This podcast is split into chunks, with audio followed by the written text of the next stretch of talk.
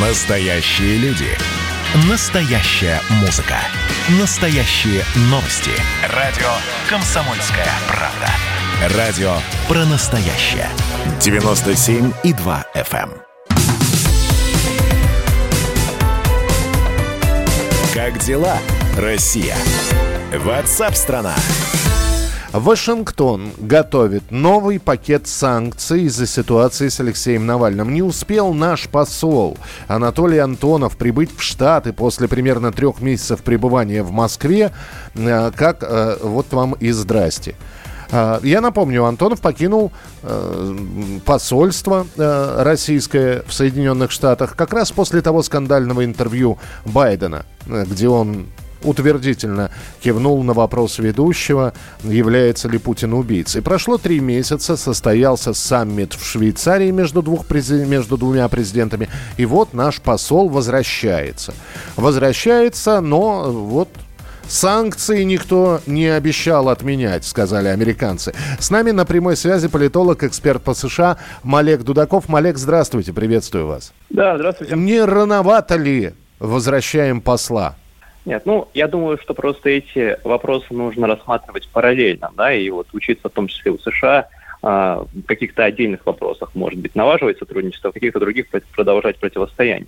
Да, то есть вопрос дип-отношений, восстановления нормальной работы дип-консульства – это отдельная история, это сильно хорошая история, э, к которой удалось прийти вот после случившегося саммита. Вопрос санкций, вопрос санкций в отношении Навального обсуждается уже очень долго, еще, в общем-то, на самом деле, с сентября 2020 года, когда пакет санкций был только-только э, начал обсуждаться в Конгрессе. Mm-hmm. Вот, и долгое время там э, Белый дом еще при Трампе, потом при Байдене, в общем, ну, медлил с тем, чтобы эти санкции вводить. Да, сейчас они введены, ну, понятно, очевидно, что, скажем так, их попридержали до саммита, да, и в том числе, я думаю, что для Байдена было интересно посмотреть на реакцию российской стороны, когда он поднимал вопрос Навального в переговорах. В связи с тем, кстати, конечно, никаких э, подвижек не произошло, что тоже было ожидаемо. Уже после саммита вот э, Байден и объявил о том, что, ну, точнее, его советник по нацбезопасности Салливан объявил о том, что вот мы будем эти санкции вводить. Ну, то есть да, довольно такая ситуация, как в, в скороговорке лавировали, лавировали. Ну, то есть США продолжает лавировать. Вроде как и встреча двух президентов состоялась, и э, слабые ростки взаимопонимания, как говорят сейчас некоторые политологи, стали видны, и вот вам снова. Но при этом санкции никто отменять не собирается. Более того, продолжатся санкции возлагаться на компании, которые обеспечивают и продолжают достраивать «Северный поток-2». Нет, ну, понятно, что как бы вопрос санкционной политики, он не решается одним саммитом, да. Тут противоречий столько накопилось, что, ну, скажем так, потребуются годы и, на самом деле, очень серьезные шаги с двух сторон, чтобы увидеть какие-то подвижки, добиться каких-то подвижек вот в этом вопросе. Да, поэтому никто и не обещал снятия санкций, и, в принципе, никто, наверное, и не ожидал снятия санкций. Да, ожидали того, что пройдет честный, нормальный диалог, и удастся достичь, может быть, каких-то вот подвижек по периферийным вопросам, там, вот, кибербезопасность, климат и так далее. Вот, э, с санкциями, с правами человека, ну, здесь как бы никто не ожидал, что я не знаю, президентам удастся прийти к какой-то солидарности, какому-то вот общему знаменателю. Но этого и не случилось. Да, Малек, а... но так как мы не знаем, какие санкции, на кого, в каких объемах будут возложены, именно поэтому я возвращаюсь к своему первому вопросу.